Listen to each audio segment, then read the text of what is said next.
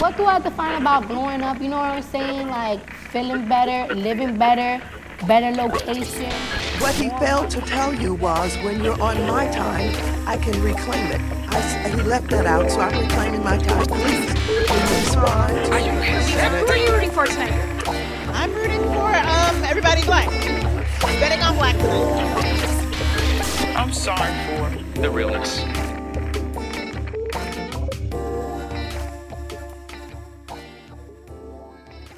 Hey everyone, it's Whitney from Whitney Danielle dot com and Network and Spill dot com. And I'm excited about this episode, as I am all of my episodes, not going to lie. But this episode's going to be really fun and really interesting for a lot of you tuning in from wherever you are in the world, because this guest has, I feel like, a vault of information. This is part of the Spill segment. So this is tracking, right? The Spill segment, you all know, I bring on guests who are experts in different fields. We get into topics, we get down and dirty into the weeds of what they do and just their background. So this guest, I actually have not met in person yet, but they are based in Houston, Texas. I actually met them through the Black Speakers Network, which, you know, I featured. If you don't know, you'll have to scroll up in the episodes, because I had the creator of the Black Speakers Network, Mister Brian J. Olds. He was on the show earlier this year, and I met this guest through that network, right? So continuing on with this theme of mental health and, and making sure our minds are right and we're connected to our why and all of these things, I've brought on Missus Katherine B. Barner. Okay, she is a grief and trauma expert. She's an author. She's a speaker. She has a group called the Sister Speak Up Society, which super interesting. If you have your phone out, I want you to take out your phone, go to Instagram just real quick and, and check out her link in bio. She's got a ton of resources. Um, her I G handle is at Missus, that's M R S, Cat, K A T, Speaks, S P E A K S. It's always a test if I can if I can spell or not, reading people's I G handles. But that's her I G. So connect with her on Instagram. If you're really fancy, you can connect with her on LinkedIn, where I think she spends a little bit more time. But the resources that she has, the information that she has, the tools that she has are going to be paramount for all of us. So go check her out on Instagram. So one thing I learned just real quick about Katherine here is she's into motorcycles. Hello, I'm into motorcycles. She's into horses. Hello, also into motorcycles and jet skis, which I'm not there just yet, but I am here for all of the things and all the things water related, unless like we're on the water. I like to be in the water, if that makes sense. So we're going to get into all this. We're going to talk to Miss Katherine all the way from Houston. So excited. Miss Katherine, thank you for joining us today. How are you? Well, hello, Whitney. I am wonderful. How are you? Thank you so much for having me. This is going to be fun. It is. It is. I'm great. I'm excited about this because, you know, I, I want to make this conversation around, you know, grief and trauma and, and really leadership and entrepreneurship make sense to the majority of folks who tap in. And the majority of folks I think are listening are people who are in business. They're in business in some way, shape, or form. Either they work a corporate gig, they have their own business, et cetera. And a lot of us have dealt with grief. A lot of us have dealt with trauma. So tell us a little bit about your background and, and why you do what you do. Yeah, it's, um, I always say, you know, that our, our passion comes from those things that we, we live through. And so for me, uh, I've worked in mental health for over twenty-five years, and it's really interesting. I got started, I graduated, and, you know, you want to change the world. Uh, but my mom said, get a job. I don't care where it is, just get a job. So I ended up, you know, many years ago in community mental health and uh, did all of that. But it took some time to really figure out where my, where my lane was and where my true passion within that field was. And so the grief side of the house for me really came about, honestly, probably about ten years ago, right about ten, eleven years ago, after my mother passed away. Obviously, I had done lots of grief work with individuals and couples and all sorts of, of folks, but it hit me differently when my mother passed away. And I did not know how I was going to move myself through the rest of my life without my mother. Uh, we were extremely close. She was my best friend. She was, I used, I always say she was my everything. And so what I came to out of that was, if I knew as much as I knew about grief and mental health and healing and all of the tools and techniques that I had, and I had given people through the years, if I knew all of that, but I was still struggling as much as I was to move through my own grief, I started thinking, what in the world is everybody else doing? Everybody who doesn't have the knowledge that I have. And so that's really when I started focusing much more in the grief lane of things and really started working with people and helping them to understand grief so that they could move through it. Um, and we can talk a little bit more about that and why there's such a struggle, I think, with grief, because people just don't understand it in, in the way that it hits you. Um, so that's the grief side of the house. As far as the trauma, same deal. Uh, life experiences. Went through uh, childhood sexual abuse when I was fourteen. Lived through that, all of the unfortunate things that that fall out from that. And so I just have a deep, deep passion for working with uh, adult survivors of childhood sexual abuse, because it is so rampant, unfortunately.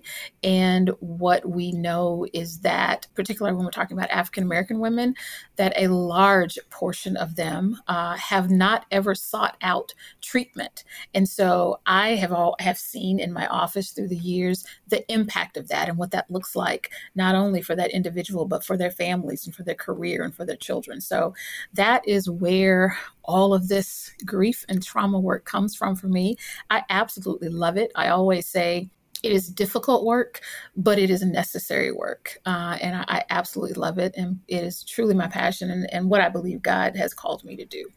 Yeah. And, and I'm glad, right? I'm really, really glad. And, and I think someone's like, Whitney, you said this was going to be a fun conversation. How is grief and trauma fun? But, you know, you just said you were excited about it and it's your passion. So clearly, and my thing is too, when you're going through something and you're really struggling and you're trying to get from, you know, this one point to being with your, you know, feeling like you're above water, feeling like your head is above water, that mm-hmm. in and of itself, that journey and that like emergence, that literal emergence of feeling like you're drowning, feeling like you're just overwhelmed and, and everything is out of your control, to being able to lift your head above the water, right? Even if you're not necessarily out of the water per se, your, your head is above it and you can actually breathe and, and see exactly. and focus. Like that, I think, is a really amazing thing to be able to do. And when you're going through it, it sometimes feels like there is no light at the end of that tunnel, right? And so I think this is a great conversation to have, especially after Mental Health Awareness Month,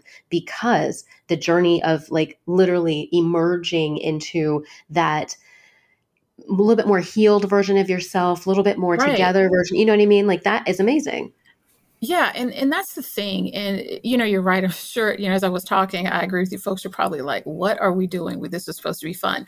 But to your point, when, when we can look back over whatever those situations have been, whether it's grief, whether it's trauma, and you're right, find a way to to yes, first of all, get your head above water, but then figure out how to get your body out of the water and learn then to walk on the water, to make, to move forward to wherever your next place is going to be, be that in career, as entrepreneurs, be that the next hurdle that you need to cross. Because what we have to understand is that as long as those things that we have gone through in our past, when those things are unresolved, that colors the way we move through life. It colors the way we interact with our clients, with our family, with our friends, as we're trying to build businesses and, and make a difference in the world. And so being able to, as you said, lift your head out of the water and then come up out of the water is, is what gives us what we need to do the work then that we've each been called to do, whatever that may be and whatever field that happens to be in. So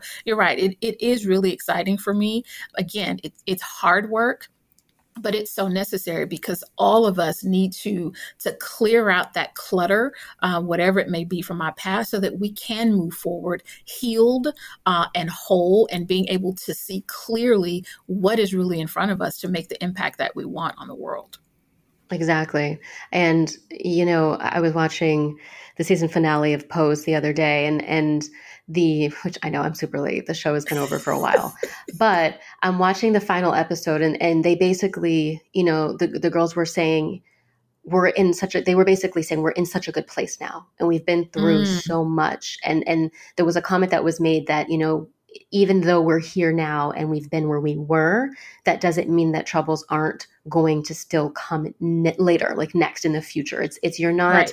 ever clear of bad things happening or of unfortunate events and circumstances from, from making their way into your sphere. So being in a place where you can recognize how great you have it and, and how well things are is, is wonderful, but also knowing that you can persevere regardless of what comes, and being armed and equipped with the tools to deal with that, I think is... Exactly.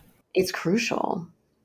Yeah, you're absolutely right. It's it's knowing that I, I've made it through this. And you're right, recognizing that, you know, unfortunately, I always say, you know, life does what life does. And so, as you mentioned, those challenges are going to come. But the the beauty of it is that knowing that you've made it through whatever all of all of the difficulty was in the past, you do now have the tools so that when that next challenge arises, it's not as difficult to navigate because you now know what to do.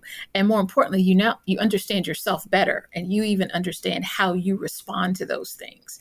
And so it, it's there's always a learning curve and a learning experience to it all. I agree. I agree. And I think for a lot of the folks listening, being able to have those tools so that when you, because I'm proactive, I think a lot of us are, mm-hmm. are trying to be proactive, or at least, you know, aspire to be more proactive, but we want to be able to, to, to handle things well. And we've, I hope you feel the same, but a lot of us feel that going to therapy has become way more mainstream. We have all these different resources and, you know, apps and websites and companies mm-hmm. that are trying to make therapy more accessible. So we have that, which is which is cool, but also mm-hmm. having other things as well. So when you talk about, and this is really important, when you talk about being a person, showing up in your business, showing up in your personal lives and your relationships and stuff like that, and you're dealing with trauma, how do you, wh- what are some of the things that you tell people to kind of lean into first? You know, one of the things that I tell folks, particularly when we're talking about trauma, is I start with this idea of you know how to do hard. And it's this idea of believing in yourself, because oftentimes what trauma tends to teach us that there's a lot of fear, there's a lot of doubt, there's a lot of shame, all of these things that come out of trauma. And oftentimes we have, you'll hear people say, or we say to ourselves, I can't do X, Y, and Z because it's too hard, or I can't do this because it's so hard. And what I tell folks is, when you look back at what you have lived through and what you have experienced, you can do hard. The reality is, yes, you can do hard. It's just a matter of retooling yourself to do this particular hard. Because when you look at come, however you made it through the trauma, whether there were positive coping skills, negative coping skills, whatever that may be, the reality is you made it through it. So you can do hard. And that feeds that idea of believing in yourself. And so when you're talking about trying to do that and building a business and being an entrepreneur and all that, all of the things that that entails, using that same idea of I can do this, I just have to learn the tools now to apply in this particular arena and believe that I can do this because I got through that, whatever the that was in your life. And so I, I typically start there and just getting people to believe in themselves enough to say, yes, this there's this is going to be a challenge, but it's not too hard for me because I know how to do hard. one thousand percent. one thousand percent. And not only do I know how to do it, but I have I have support and I'm not alone. And, you know, Bingo. I don't have to do, you know what I mean? Like the thoughts that we tend to to think as, and, and the spiral we go down when things happen. So exactly. I'm glad. Exactly. Yeah. I'm glad that you mentioned that.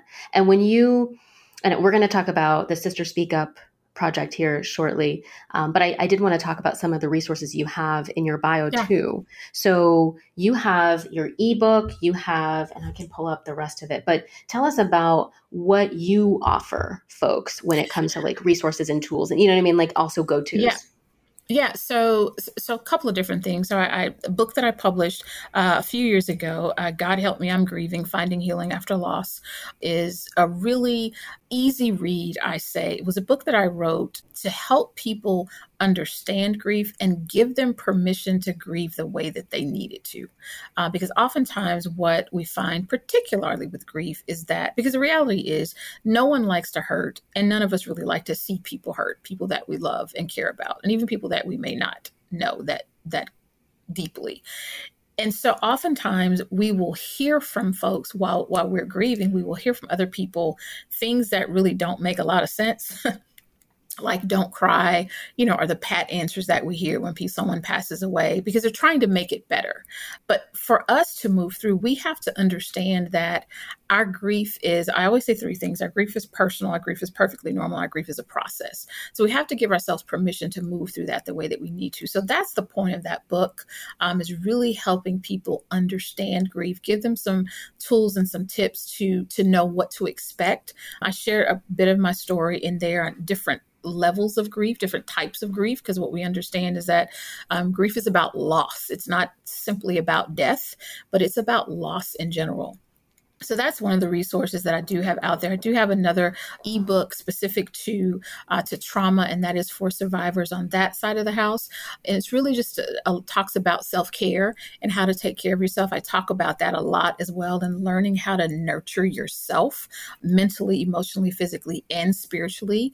I call them all the Lees. We want to make sure that we're paying attention to those and knowing how to do that for ourselves, so that we can then teach other people and the people in our life how to then come alongside and do that for us in times where we may not be as strong as we want or need to be. And then obviously uh, the Sister Speak Up Society, and we can get into that a little bit later, but that's another membership community that I have, again, specific to adult survivors, Black adult survivors of childhood sexual abuse. That is a really, really cool group that gives women an opportunity to come together with other women who know and have experienced what they have in a way that other people don't, in a safe space. And we do a lot of talking and training in there on things specific to abuse and trauma, triggers and intimacy, and uh, managing intimacy, and all of those sorts of things. Wow, that's amazing. And just the fact that you've created a community, I think is is brilliant and and helpful, because we can, you know, there is power in working with somebody one-on-one and kind of going through things and having that, um, having that experience, right? It's a completely different yeah. type of experience.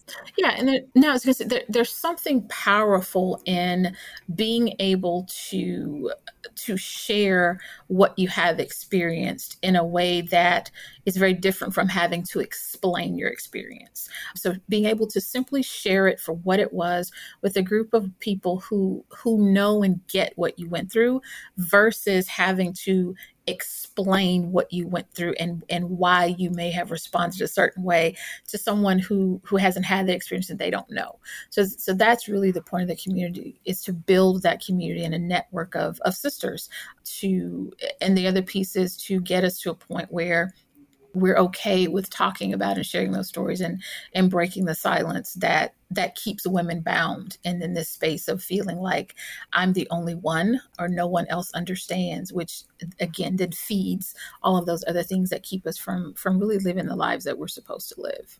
one thousand percent. Yeah. And having the community, it it does make a difference. You know, even when you look at just breaking down entrepreneurship and, and different yeah. areas, and looking at, you know, people who are entrepreneurs and they have A D H D or they have autism or they have, you know, they have kids and they're, you know, juggling yeah. things differently than those without children. Like being in your, your network around people who have similar experiences or ser- similar setups as you, it is incredibly powerful. And I think it's not, I don't think it's talked about enough how important it is to be around folks. I think women, you know, a lot of times will say, okay, well, you know, it is important for women to to stay together and stand together. Uh, Black people are, are like, yeah, we got to stand together and, and mm-hmm. all of this. And then, you know, you'll have moms and, and couples even will will try to be around other couples. And, and we get that, right? It's, yeah. it's like attracts like, and we all have different facets, but there is a huge power to being around people who've got,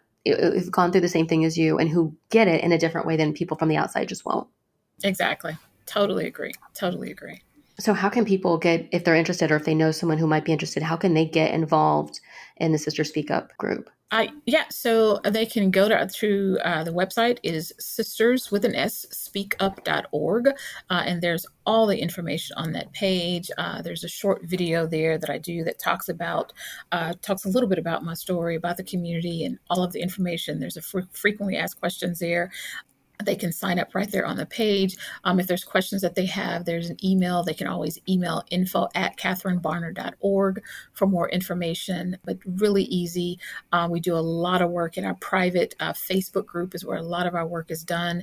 Uh, we also are planning some virtual meet and greets. We're looking to host an in-person conference next year, as long as the world continues to slow down and behave and COVID acts like it's going to leave us alone. So um, we're really looking forward to that, excited about that, and just continuing to to build and connect.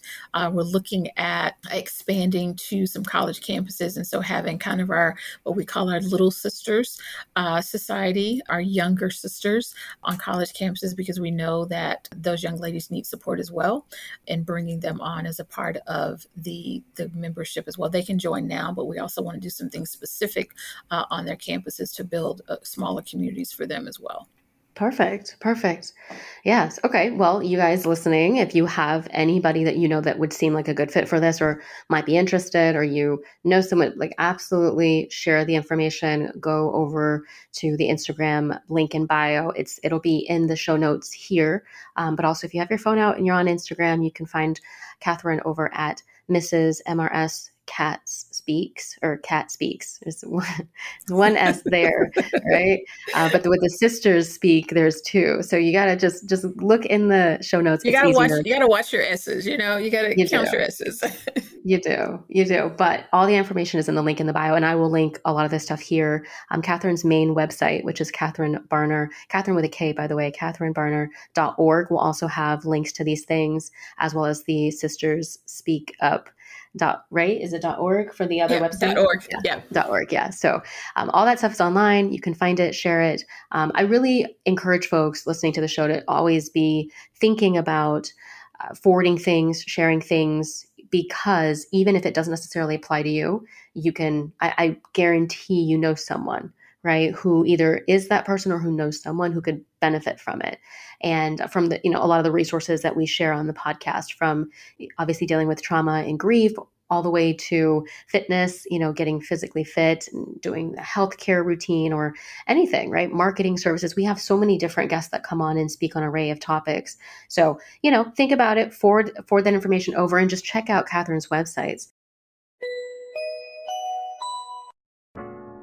Hey, can we take a pause real quick? I just want to let y'all know this is exclusive and time sensitive. If you're hearing this, there's a really good chance that either I have a spot open or I have a spot opening on my one-on-one program that I offer. So I only do four slots at a time, because this is like the most intense, thorough, intimate way to work with me ever. This is my creme de la creme, like for bad bitches only. This is for solopreneurs who have a nine to five, who work in corporate, who have some sort of job that they are doing and that they're doing really well, but who also have a side hustle or a business that they are running on the side, and they want to build and streamline their goals towards. A lot of us have strategy, a lot of us have plans here and there, but most of us don't have accountability. A lot of us don't have a support system that's solid, and the rest of us aren't organized and have strong boundaries, have routines, like all of that. So I'm going to help you get it all together. This is a three-month intensive one-on-one coaching program where you have full access to me via Voxer. We have seven, seven one-on-one calls with each other throughout the three months, and you get routines, you get customized affirmations and audios and all kinds of things to help you succeed. So check out the link. It's in the show notes. It's also on my website, Whitney Danielle dot com. If you have questions, D M me, send me an audio note. Let me know. If you know someone who needs to get their shit together in this manner, send me their information. I will totally hook you up for the referral. That's it. That's all I wanted to say. Let's get back to the episode. I wanted to get into a little bit about how, you know, we as entrepreneurs, we as business mm-hmm. people can better deal with our grief from an everyday perspective. So what are some things that people can do on a day, like a, on a really small daily, mm-hmm. you know what I mean? Like a daily aspect, make things better yeah. for themselves. One of the things I, I talk about is, the first thing is, and it, it may sound really simple, but it's it's giving yourself some grace and giving yourself some space. And that simply means um, not pushing too far too fast. The reality is it's going to take at least a year, quite honestly, for you to figure out what the heck just happened in your life. I, I talk about it in, in terms of if, if you were to lose a limb, an arm, a leg, unfortunately, it's going to take some time for you to process what has happened. And so you have to now learn how to navigate life without that part of your body. And so the same is true when we talk about grief and loss, particularly when we're talking about death. And so starting with giving yourself the grace and the space and the time to move through that. And so what does that look like? It means not saying after two or three weeks that, you know, I shouldn't be crying. It means when Mother's Day or Father's Day or a birthday or a holiday rolls around, it means allowing yourself to feel whatever emotions you're feeling and that be okay. It means not doing some things that perhaps you did previously, not feeling the pressure to attend events that maybe you just don't have the physical and emotional energy to attend right now, and that being okay. So a lot of what I talk to folks about, particularly in the beginning stages, is just give yourself grace and space to breathe. And whatever that looks like is absolutely okay. There, there are no rules. There's no right. There's no wrong. It's about what do you need in any given moment to move through. So that that's always a starting point for me, giving yourself that grace. And and yes, and I'm also curious for the folks who struggle with this, because yeah. I feel like yep. people people don't give themselves grace on a regular day, grief excluded, right? Just on a regular yeah. Tuesday, everything is yeah. seemingly fine. They don't give themselves grace to, yeah. you know, be hungry or to be tired or to take space even in between meetings. A lot of us are on this perpetual, what is it, those speed trains that are just like bulldozing through, you know, right, super right. fast. You know what I mean? Like we're on those types of trains when we're, especially when we're in go mode, launch mode, creation mode, whatever mm-hmm. mode. Um, so what do you say to them? Because it can be hard. Yeah. Absolutely. Uh, and, and I'm talking to myself now, because what I say is that you have understanding that in order to do what, whatever the, the next thing is, be it, you know, launching the program, you know, having the conference, making the call, booking the next guest, understanding that any of those things that you're that you're trying to do, in order to do them well, and in order to do them in an excellent way, you have to give your brain, your body, and your heart time to heal. Now, can you push through and do that? Sure, you can. But the, the reality is, are you Are you going to be fully present for all of those things? Or are you only going to be able to give a little bit of you because you are so emotionally drained? So you're doing the thing, but are you doing that thing in excellence? And that's ultimately what we want, particularly when we're serving people. And that's what entrepreneurship is about. On some level, you're serving other people.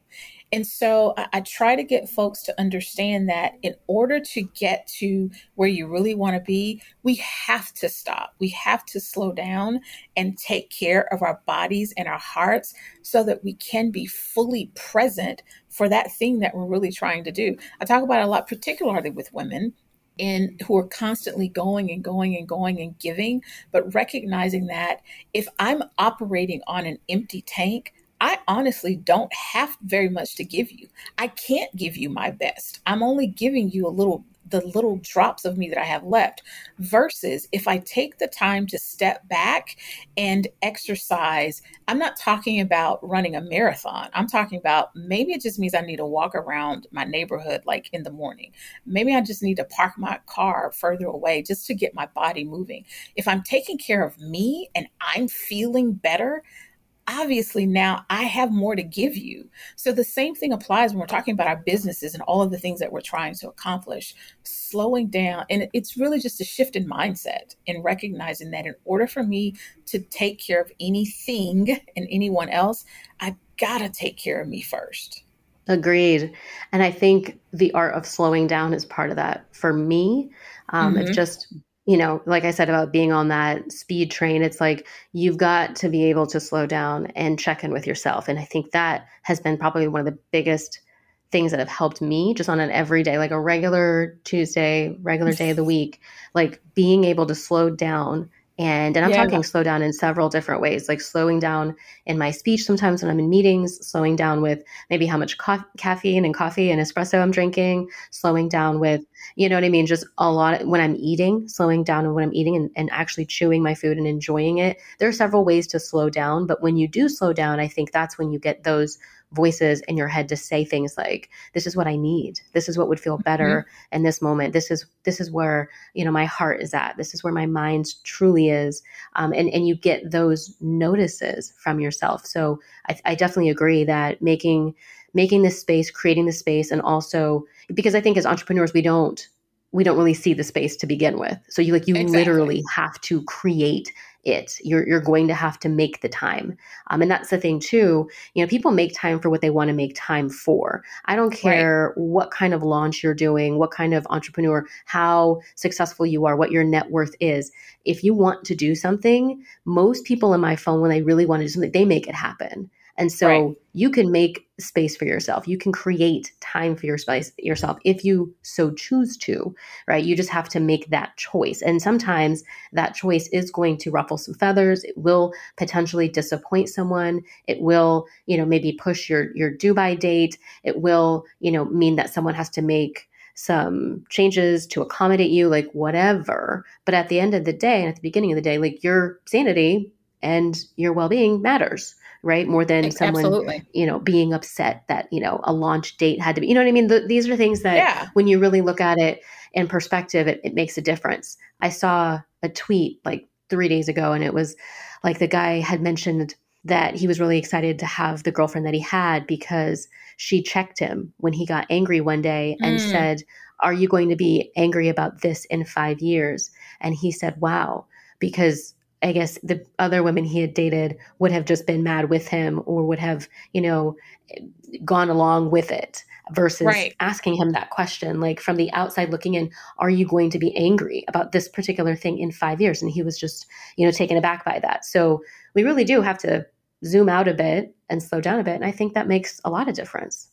Yeah. And, and I love that because that, just that, that example you gave speaks to something that I talk about a lot. And it's who who's in your circle. Who are the people that you have in your circle that are that's going to be that person to check you and say, look, you need to sit down somewhere. You need to breathe. Or again, that question, are you really, is this really going to matter? Like in five years, is this really going to matter? Quite frankly, in five minutes, like honestly, or is this something that that I'm really making a bigger deal about? And so looking at your circle, your circle of support and being able to identify who's in that circle and who's best to help you in any given situation and knowing how to call on those people for specific incidences that you may be going through or specific struggles that you may be having.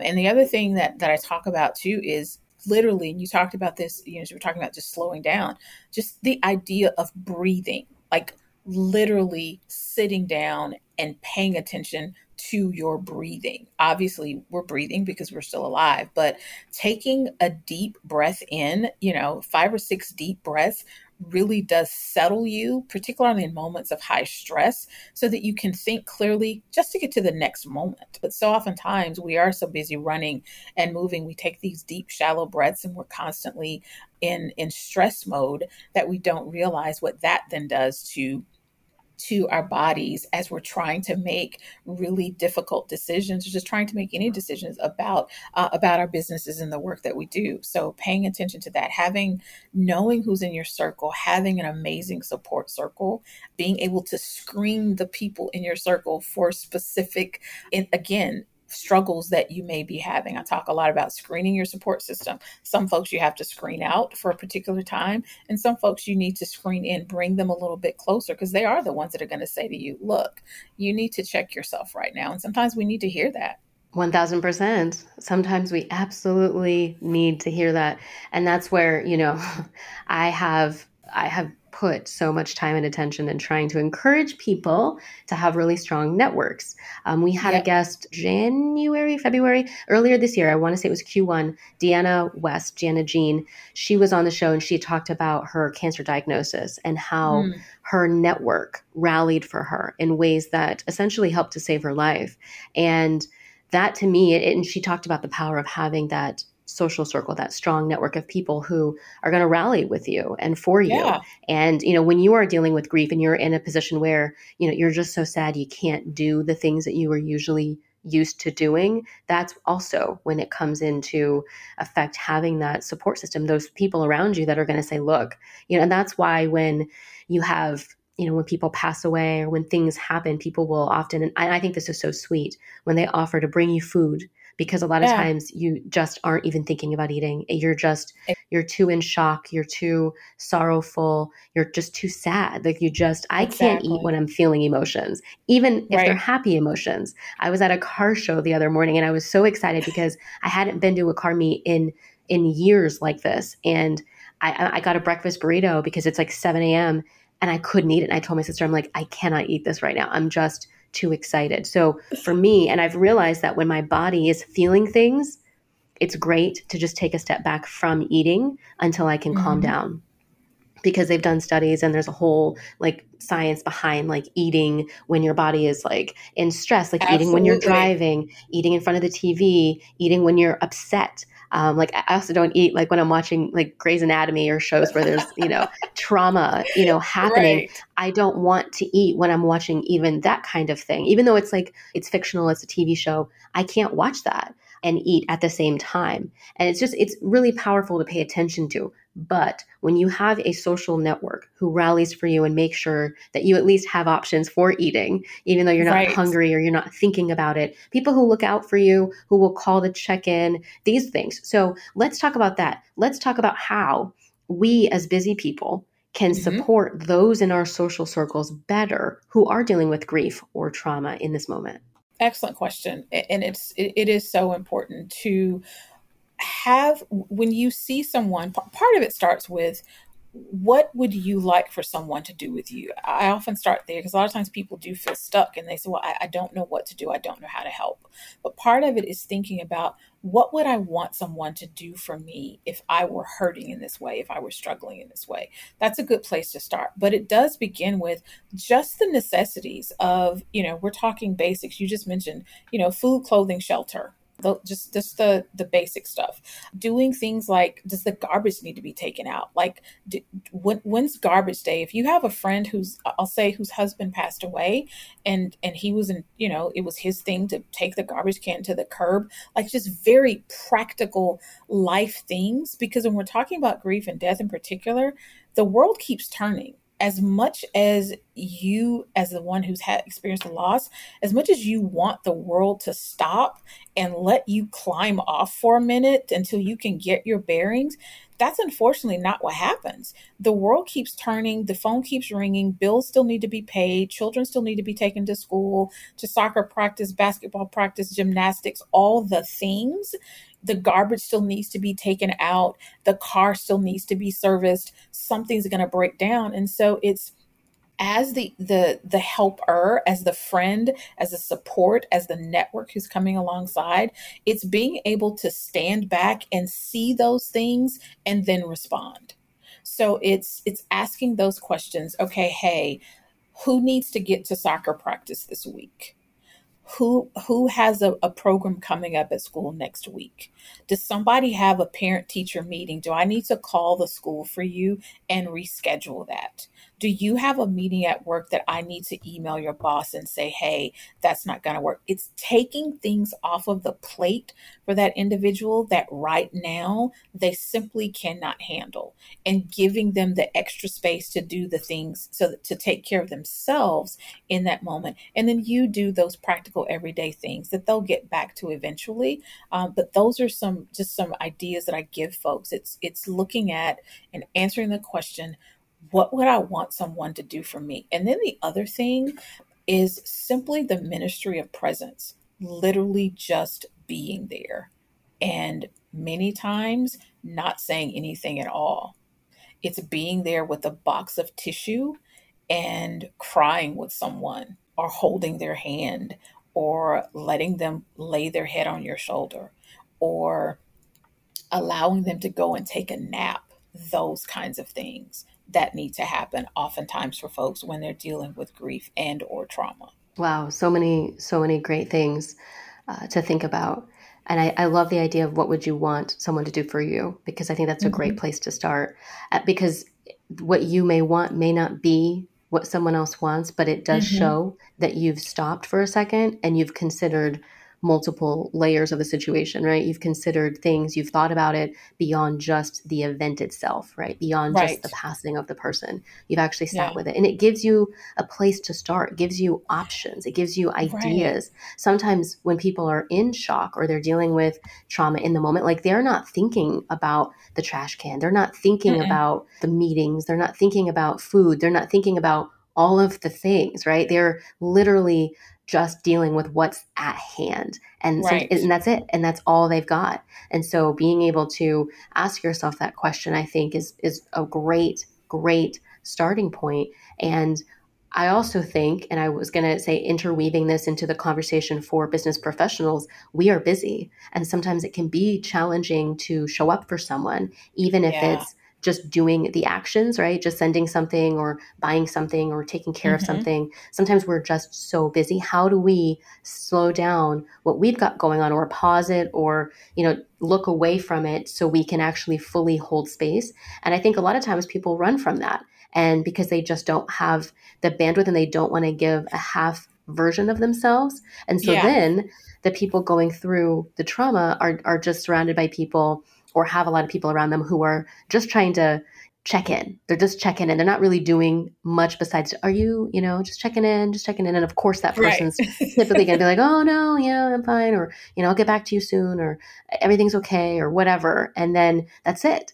But being able to slow down what we have going on, what do you suggest for that? Or what are some good pro tips as the person who is busy and pretty booked to be able to truly hold space for someone in their time of need? Yeah, I, I say, you know, for those of us who, who really are very busy, I know that the vast majority of us live by our calendars. And so literally blocking out the time on your calendar and saying, versus saying, oh, I'm going to stop by this evening when I leave the office.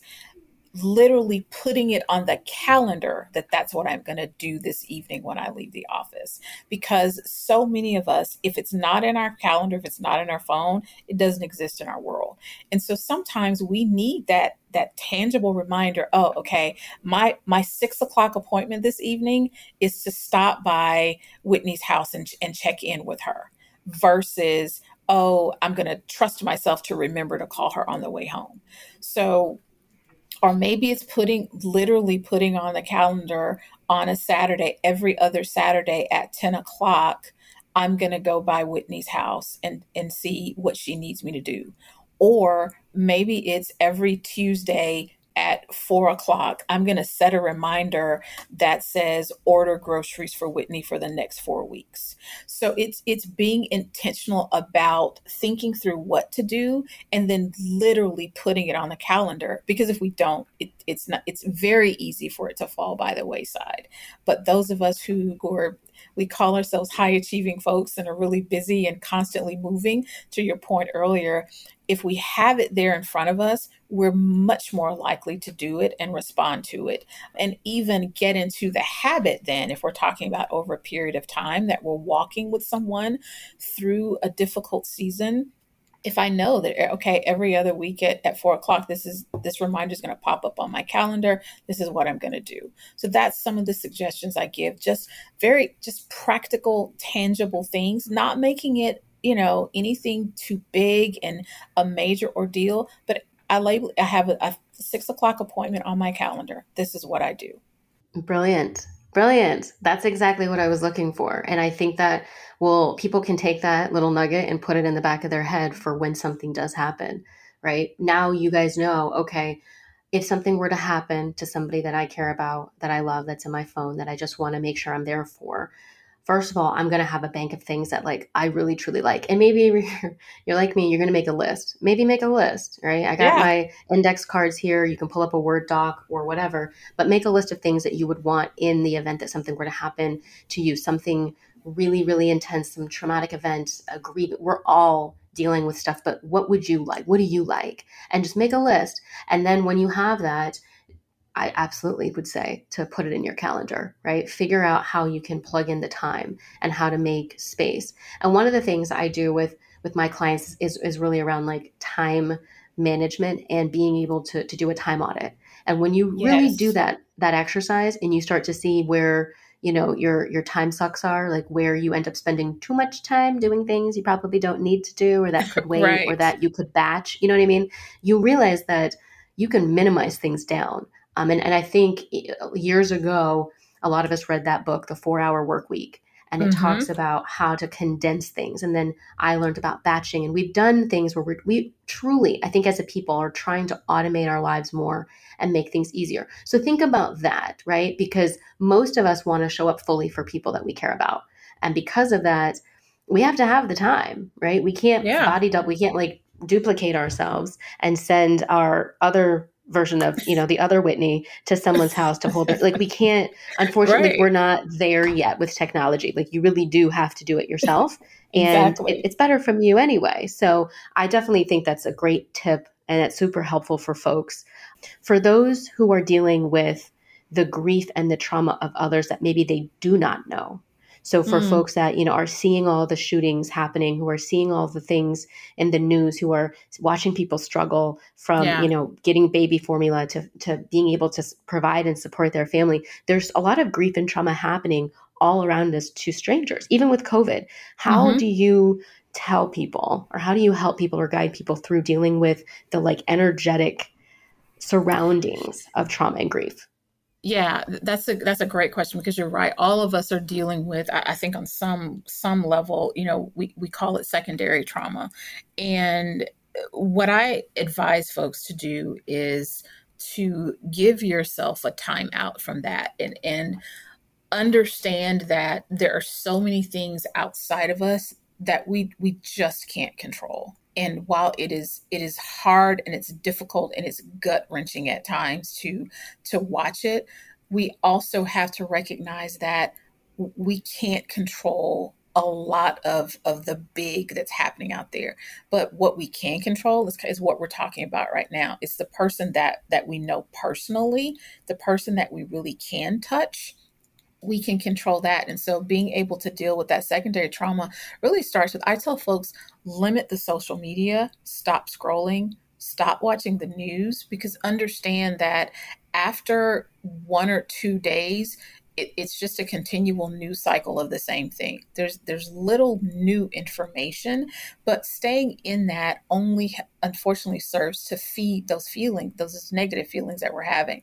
So turning the T V off, you know, monitoring what we're watching, monitoring what we're listening to, not engaging, you know, in, in our unnecessary arguments and conversations on social media with people that we literally don't know, um, those kinds of things, not, not inserting ourselves in those environments where there is no outcome that is going to be positive for us, but switching our, our thought process and even our emotional and our heart focus to those things and those people that are close to us that we can control. Uh, but that's a great question, because there is so much, unfortunately, happening in in our world, you know, in, in our society, in our communities that really that make us feel like I, I just it's too much. I don't I want to touch. I want to help, but I, I literally can't do it all. And that can feel very paralyzing.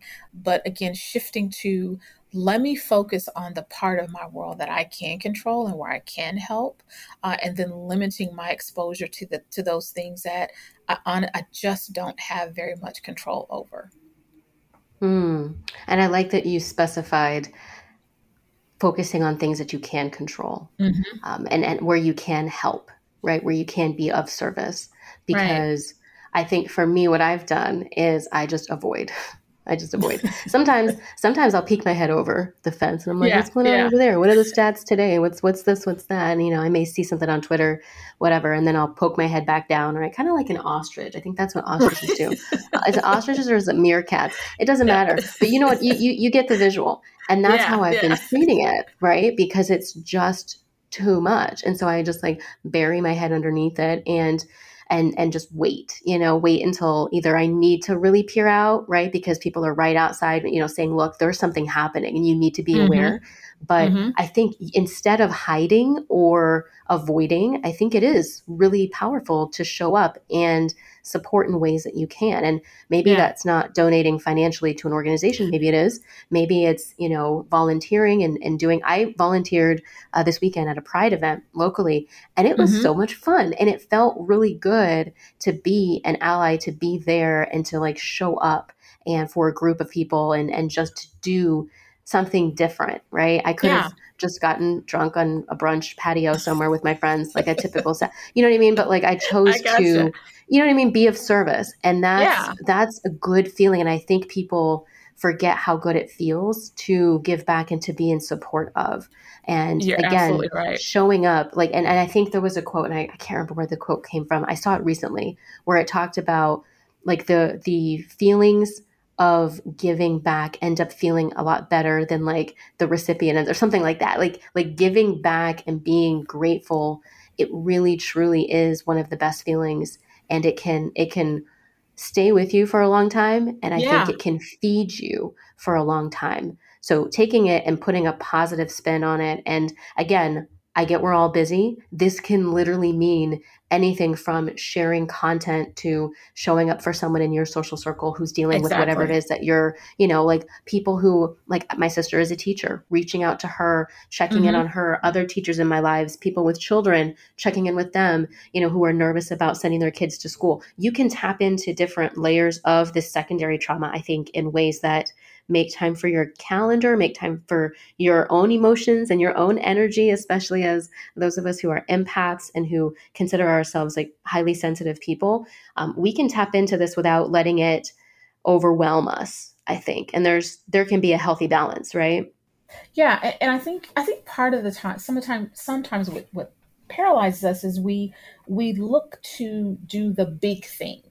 You know, it, it has to be, you, like you said, I, I have to send money to this this faraway place or this large, you know, community. But you're right. There's there are folks right in our circle. You you know, you mentioned your sister. And like you said, you know, all of us know someone who has a kid in school, be it a sister or a cousin, you know, a friend, a neighbor down the street.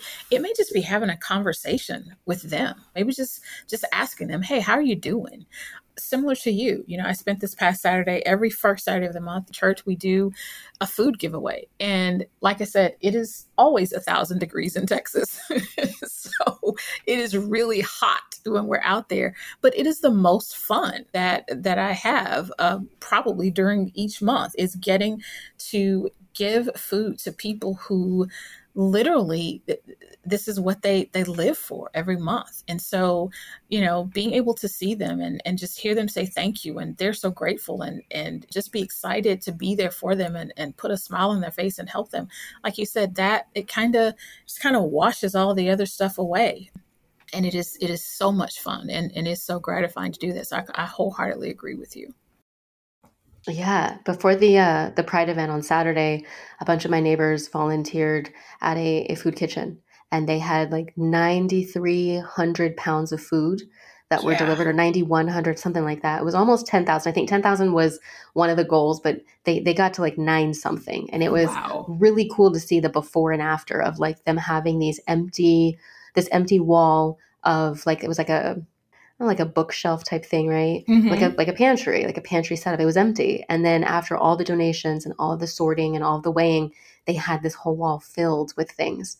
Wow. And it is really cool to see. And I was really proud of them for showing up and for donating their time and the difference that they made. And it was only maybe like five of them, six of them from the group, mm. but um, they really made a difference. And I know they felt good, even though it was a lot of lifting and heavy things, and it was warm out and there were gnats apparently, like there was a lot going on, but it was a really gratifying experience. So I'm I'm with you on this. I think people can get creative.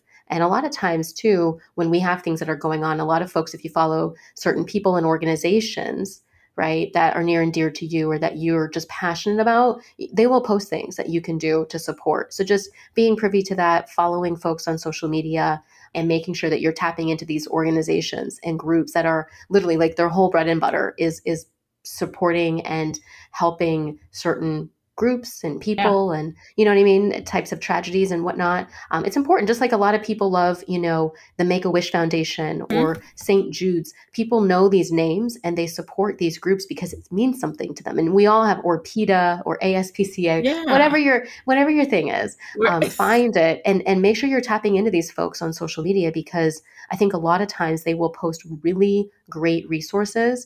It's just, it's a really easy way to stay abreast of how you can, can make a difference. Um, okay. I have a question for you and then we're going to wrap up. But okay.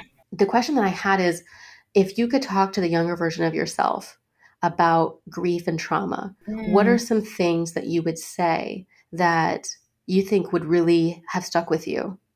Wow. That's, that is an excellent question. Honestly, I, I think there's, there was only one thing that I'd probably say, and that is, this is gonna suck for a while, but you are going to get through it and you're gonna be so much better on the other side. Mm. Yeah. Yeah. I completely feel that. I completely feel that. And I think when I think of that, I think of being in situations, I've, I've had this happen to me so many times, where all I can think about is not being in it anymore. Mm-hmm. And not feeling the feelings anymore, not being being sad anymore. I remember when my dog died and I was like just heartbroken. It was just a miserable yeah. experience. And, you know, I was just so sad. And I'm trying, like, I remember being in my parents' house and I, I pulled up my yoga mat out, trying to calm myself down and just like think about something else, do something else. It had been such a traumatic morning. And my dad came home and he had flowers and he was like, "Are you okay?" Like, what, he's asking me the questions. And I'm like, I just don't want to be sad anymore. I just don't want to yeah. be sad anymore. And it was literally like the same day. And mm-hmm. it's like, the feelings can be so overwhelming. You, and then you want like that time, that date. And a lot of people, even in dating and relationships and things like that, it's like, well, when is the grief going to leave? When yeah. is it going to go? When am I going to be in a position where it's not, you know, encompassing my life and consuming me every day? And you can't really put a time step on that. So what do you say exactly. in response to that about time and wanting it to be over faster? Yeah, that that's such a great question. I hear it all the time. And it's it's not a fun answer. It's not a popular answer. But what I say to folks is, it takes as long as it takes. There is there is no no set time. Your time will look different than someone else's. But I always end with, I promise you your time will come. And I talk to folks a lot about literally taking it, you know, one day at a time, sometimes not even a day at a time, sometimes an hour at a time. Like, you know, it's, let's say it's three oh nine p.m. I'm just going to get to four oh nine p.m. And then I'll, then I'll worry about getting to five, because what that tends to do is take the pressure, some of the pressure off of feeling like I, I've gotta, I've, it's never going to end. Well, actually it will, because it just ended. That hour that you were waiting for, that hour actually did end. So let's, let's shoot for another hour or another day. And that can be hard, particularly when, when you're in the middle of it, but continuing to, to give people that hope. And then the other piece is going back to, to kind of what I shared before, reminding people of where they've been and reminding them of other situations and other difficult seasons that they've experienced that they didn't think would end, but it did. And allowing that to be the hope that they're able to hold on to. Mm-hmm. That was amazing. That was amazing. So good. So good. I hope everyone listens all the way through to this episode just so they can hear you say all of that. That was powerful. And I, I really hope that it resonates and it sticks with people, because these are important things to remember. And if yeah. anybody, you know, listening is, is going through something, or, you know, there is something pending that they know that they're going to be going through soon, like, come back to this episode whenever you need it. If you know someone who's going through something, feel free to forward this and share this with them as a way to show that you care, you know, that you're here to support, that there are resources, all the things, because it can be helpful to, to yeah. know that, one, someone's thinking about you, right? I think we all love to be to have someone send us something and say, hey, I thought of you. And they sent that, even if it's Absolutely. just a meme, you know, just to brighten your day. I do it all the time as a way. It's, it's kind of like a, a love language thing at this point where it's like, yeah, you were on my mind. I saw this. I know you love avocados. I have a friend who I hate avocados. And whenever I see avocado things, I send them her way. Like, it's the simplest things. And when you know someone's going through something, it's even more important, I think, to to tap in and check in with them. So what a wonderful conversation. Okay. Thank Is there you, anything? Thank you. Thank you. This was so much fun. Oh, I agree. I agree. It was fun. See, we said it was going to be, and it was. So is there anything else, anything we didn't talk about that I missed? Or um, you're on LinkedIn, you're on Instagram, you're on Clubhouse. Yes. All this will be in the show notes. You've got your different events going on. You've got your ebook. You've got your link in bio. What am I forgetting? Uh, I, that's everything. Uh, the websites, the LinkedIn, yeah, the books, everything's on the website. Yeah, I think you hit it all. Perfect. All right, y'all. Well, Katherine and I, we're going to go live on Instagram. You know the deal. You know the drill. We will be live on Instagram if you're listening to this, you know, right as the episode releases. You've got time to tap in with us. Set your calendar. It'll most likely be Tuesday evening, East Coast time. So check in with us. I believe that's, was it the fourteenth or the eleventh? Uh, fourteenth. The fourteenth. Yeah. So check in with us Tuesday evening on my at Whitney Danielle Co underscore Instagram page. Check in with us. We're going to go live. Any questions you have, comments, just suggestions, whatever, um, please feel free to come by and say hello so you can see Katherine and I, you know, in our glory on Instagram yes. video. Um, and then if you have any other questions, please feel free. Katherine and I, our, our D Ms are open. If you have any, you know, anything that you may want, any support you may need, Uh, please feel free to reach out, right? We don't bite. We're here to support. And um, if you have not yet left a review on Apple Podcasts or Google Podcasts or even on Spotify, left a five-star rating, please go ahead and do that. My goal is to get, I think I'm at like forty-two something um, reviews on Apple Podcasts. My goal is to boost that to like fifty in the next week or so. That would be really, really dope. And if you've already left a review, know that I appreciate you so much. And it brings me so much joy whenever I go into the app and I look and I see that someone's left something and said something nice. So please do that. Come back next week for another full episode. And Katherine, thank you again for being here. Thank you. This was, this was great. I really appreciate you. Yes. Yes, I appreciate you. And all of my amazing listeners, we'll check you guys next time. Cheers.